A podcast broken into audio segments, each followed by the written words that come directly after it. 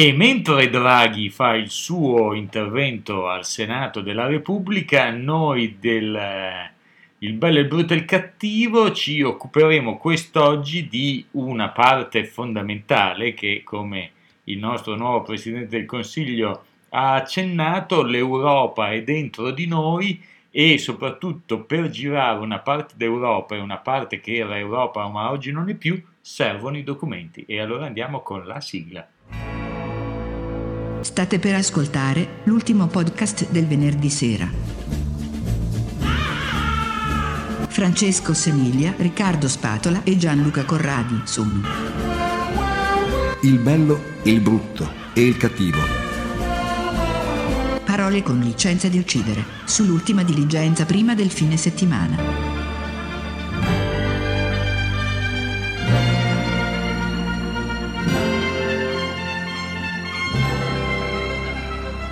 Non va. Invece va. È incredibile. Ho vinto una buona notizia. E sì che va.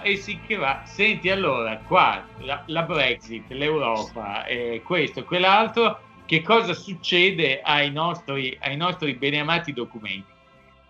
I bubanoni degli inglesi hanno abbandonato il continente europeo, se avessero potuto avrebbero anche allargato la manica, così avrebbero trovato più spazio per andare a pescare il loro pesce del nord, mentre invece una cosa fondamentale è che dal 1 ottobre di quest'anno per andare in Inghilterra la nostra carta d'identità, che non è già più accettata ma quella elettronica sì, non sarà più valida e avremo bisogno tutti di un passaporto, cosa che mi sembra normale. Voi avete il passaporto?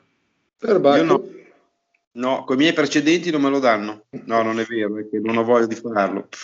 Ecco, il passaporto è l'unica soluzione per chi viaggia oggigiorno, perché non ha più senso nessun altro tipo di documento, perché avere un passaporto pronto, soprattutto per due come voi che avete un po' lo sguardo furbo, diciamo. L'hanno ritirato l'ultima volta che sono stato in America, la voce è qui per motivi per fare attentati, ho messo sì e non mi hanno più dato indietro. No, allora saresti finito in galera. se ti hanno rilasciato vuol dire che ha funzionato meglio. Hanno capito che avevo sbagliato, un errore di sbaglio. Ecco, questo non è concepibile. Tu sai che uno dei motivi per cui Clinton si salvò dall'impeachment quando ebbe questa relazione sotto la scrivania con la sua stagista fu il fatto. Prego? Davvero? Non ho mai sentita questa storia. Quella della stagista sotto la scrivania no, sapevo che aveva qualche indumento conservato nel freezer, ma sotto la scrivania non l'avevo mai sentita. Beh, è uno dei motivi per cui si salvò, perché l'impeachment non era del fatto che si fosse avesse avuto una storia con la stagista, che la stagista non fosse Marilyn Monroe, eccetera, eccetera. Ma il concetto molto semplice fu uno che lui si professò di una religione particolare, di una particolare parte di cristianesimo, adesso di cui non mi ricordo bene il nome, per loro, visto che l'impeachment era focalizzato sul fatto che il presidente degli Stati Uniti avesse detto una bugia dicendo che non aveva mai avuto rapporti sessuali con la suddetta Lewinsky, per quella religione il rapporto orale non è considerato un rapporto sessuale e quindi lui disse: per la mia religione, per il mio credo, io non ho detto bugie perché non ho mai avuto rapporti sessuali. Ecco, quindi tu sai che da lì nacque il famoso dentifricio Oral Bill. Okay. Questo non lo sapevo. Oddio mio. Monica Lewinsky e Co. Questa non la sapevo. E meno male che non lo sapevamo. Che peccato. Senti, comunque insomma la carta d'identità non sarà più valida, il cosa è, e soprattutto una notizia dei giorni scorsi che mi ha visto salvato in corner da una visita ai vigili urbani che feci a metà dell'anno scorso a causa della mia testimonianza su un luogo di un incidente, mi ha salvato dal perdere la patente, perché le patenti inglesi non saranno più valide sul territorio europeo, a meno che queste chiaramente non siano state conseguite per esame in Europa, ma se sono state conseguite in Inghilterra non potranno essere convertite, ma bisognerà rifare l'esame. E lì io mi sono visto disperato a dover ridare un esame di cui non ho più assolutamente memoria. Ma io mi ricordo, non so se voi vi ricordate il vostro esame della patente, io mi ricordo che andai all'orale per i catarinfrangenti laterali dei rimorchi degli autoarticolati, la loro gialli. Io ho fatto l'esame orale, ma me la sono cavata perché ho portato i prosciutti, allora ho pagato in natura tutta la vicenda. Però sì, è vero, noi avevamo 35, 36, 40, come devo dire, quiz, mentre invece adesso ce ne sono, e poi ci sono dei segnali nuovi, c'è tutta una serie di nuovo codice della strada, e quindi sì, dovresti avere un vigile urbano lì di fianco a darti una mano a fare l'esame. Ma a parte i documenti e le patenti, è cambiato qualcosa con la Brexit rispetto a prima? Praticamente bisognerebbe farne qualcos'altro, anzi era giusto una trasmissione. Diciamo che per me è cambiato tanto, perché essendo da residente nel Regno Unito, io facevo i documenti italiani da cittadino italiano per posta.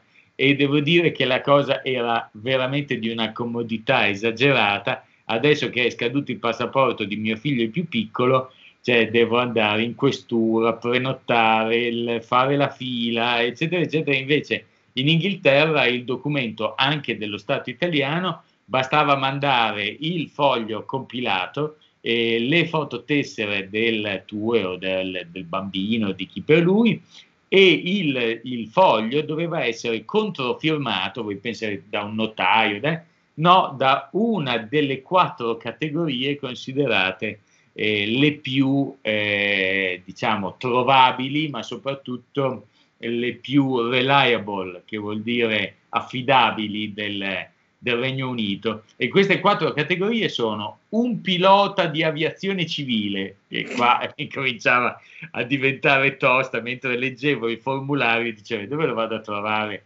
un pilota della BA? Comunque quello in aeroporto si trovano. Quindi finalmente hai capito che cosa vuol dire essere trattato come un extracomunitario. No, dopodiché c'era il director di una limited company, e lì fortunatamente io e il mio socio lo eravamo entrambi, e quindi diciamo che ho trovato subito chi mi firmava il documento, mentre invece non ti si sente quando parli così, mentre invece un altro degli elementi fondamentali è che ci sono anche altre 2 categorie molto più basse, fra virgolette, ma comunque più raggiungibili, che sono un'infermiera di ospedale e una maestra o una professoressa di scuola dell'obbligo, perché queste sono considerate le persone più affidabili del Regno Unito. E quindi, insomma, anche quando tu insulti il professore o la maestra di tuo figlio, poi, mentre vai a richiedere i documenti, scopri che è l'unica che può firmarti il documento senza che tu vada a Buckingham Palace a chiedere alla regina di mettere il suo timbro e la sua bolla sul tuo passaporto. Fra l'altro, una cosa buffa da sapere, a parte il fatto che oggi il marito, Prince Philip, è stato ricoverato, sentito. È stato ricoverato in via precauzionale dopo aver fatto il vaccino al coronavirus, ma la cosa buffa è che nel Regno Unito c'è una sola persona senza passaporto, e questa persona che non avrà mai il passaporto è la regina, perché la regina per viaggiare per il mondo non ha bisogno di rilasciare il passaporto a se stessa, cioè basta lei, arriva nello Stato e dice io sono la regina d'Inghilterra, quindi è l'unico capo di Stato al mondo che non ha un passaporto e non è tenuta ad averlo, cioè proprio non può averlo. Mentre invece fino a qualche tempo fa non era tenuta neanche ad avere la patente, mentre cambiarono la legge negli anni 70, insomma dopo qualche incidente, ma soprattutto per rendere la famiglia reale più simile a quello che era il resto della... Anche noi in Italia abbiamo una cosa simile comunque, che pochi sanno, cioè che tutti i mezzi del Carabinieri e dell'esercito italiano, essendo sotto lo Stato italiano, non sono obbligati, anzi non hanno l'assicurazione, perché paga lo Stato in caso di sinistro. Questo non lo sapevate, ma ve lo dico. Come nasce la equa considerazione che se ti impatacchi con i carabinieri sei fottuto, ti pagano dopo 40 anni.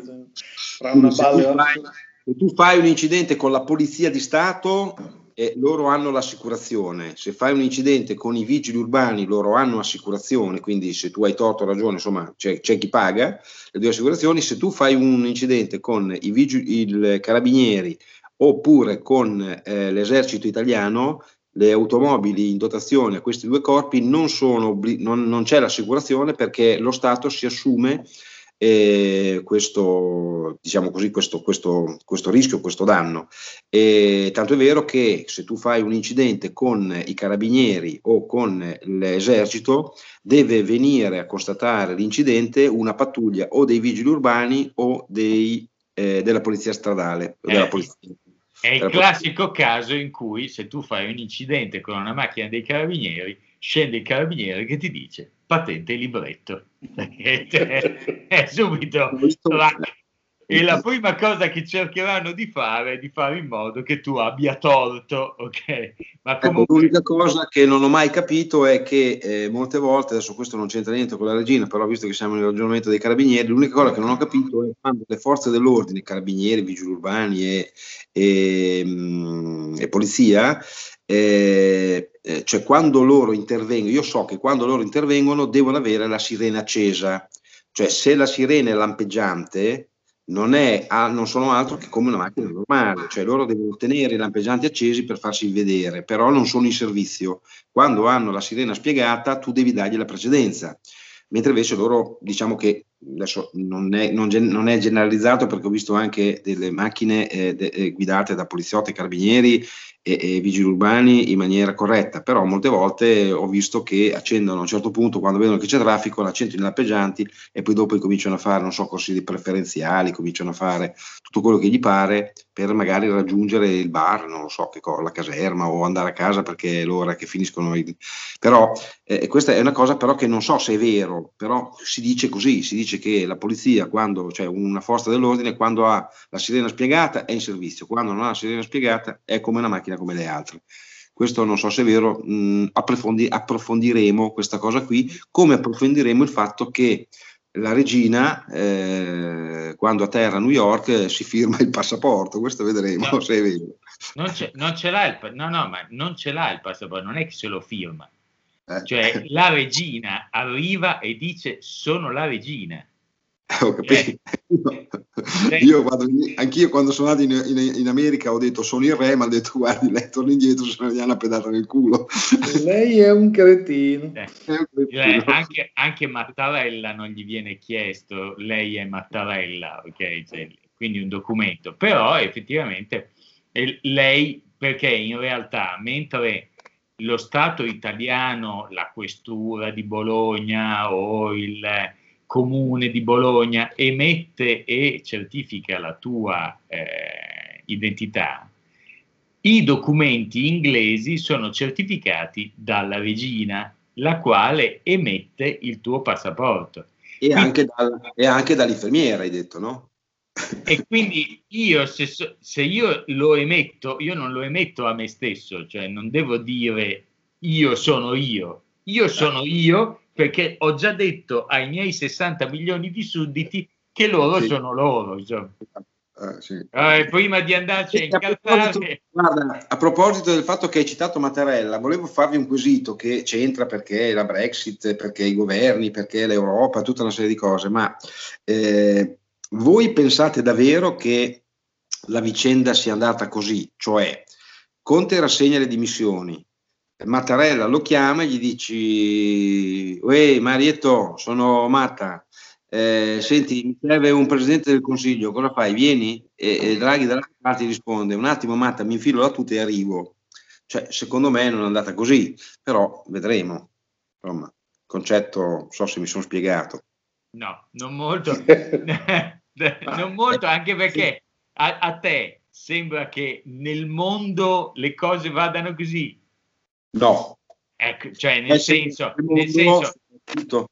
quando tu vendi un'automobile, non è che il primo che passa lì davanti compra l'automobile, c'è qualcuno che ti chiama, vi mettete in contatto, eccetera, eccetera, e vi state muovendo. Questa è un'osservazione arguta. In realtà Draghi era nell'occhio dell'opinione pubblica da un bel po' di tempo. 6-7 mesi almeno, 6-7 mesi. Quindi era già in essere qualche cosa. Chiaro che, come hanno fatto notare tutti, è un commissariamento della politica, perché la politica non è arrivata a dare una risposta di governabilità a uno Stato. Quindi insomma è un elemento che lascia un po' di perplessità, come oggi del resto nel discorso di Draghi, quando ha detto la riforma fiscale non la si fa pezzettino per pezzettino, ma bisogna farla globale, perché ci sono tanti elementi che vanno a cocciare uno contro l'altro, soprattutto bisogna stare attenti che queste cose vanno fatte da persone che ne hanno un'idea. Sono d'accordo con lui, perché l'avrei fatto io così. E non dai politici, fondamentalmente era il concetto, e c'è stato uno scroscio di applausi dall'aula del Senato. Io non so se i senatori hanno capito che gli stava dando degli incompetenti, ma comunque hanno tutti applaudito, tutti contenti, quindi insomma andiamo a vedere che cosa succederà in futuro.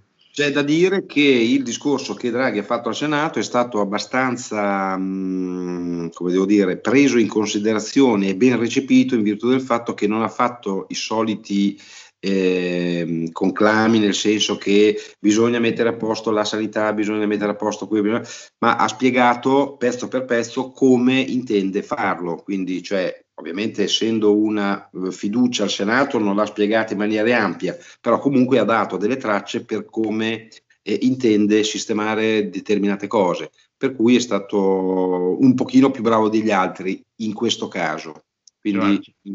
Quindi bravo Draghi, in questo caso bravo Draghi. La necessità di avere qualcuno che ne abbia una minima vaga è talmente forte che sarebbe andato bene chiunque.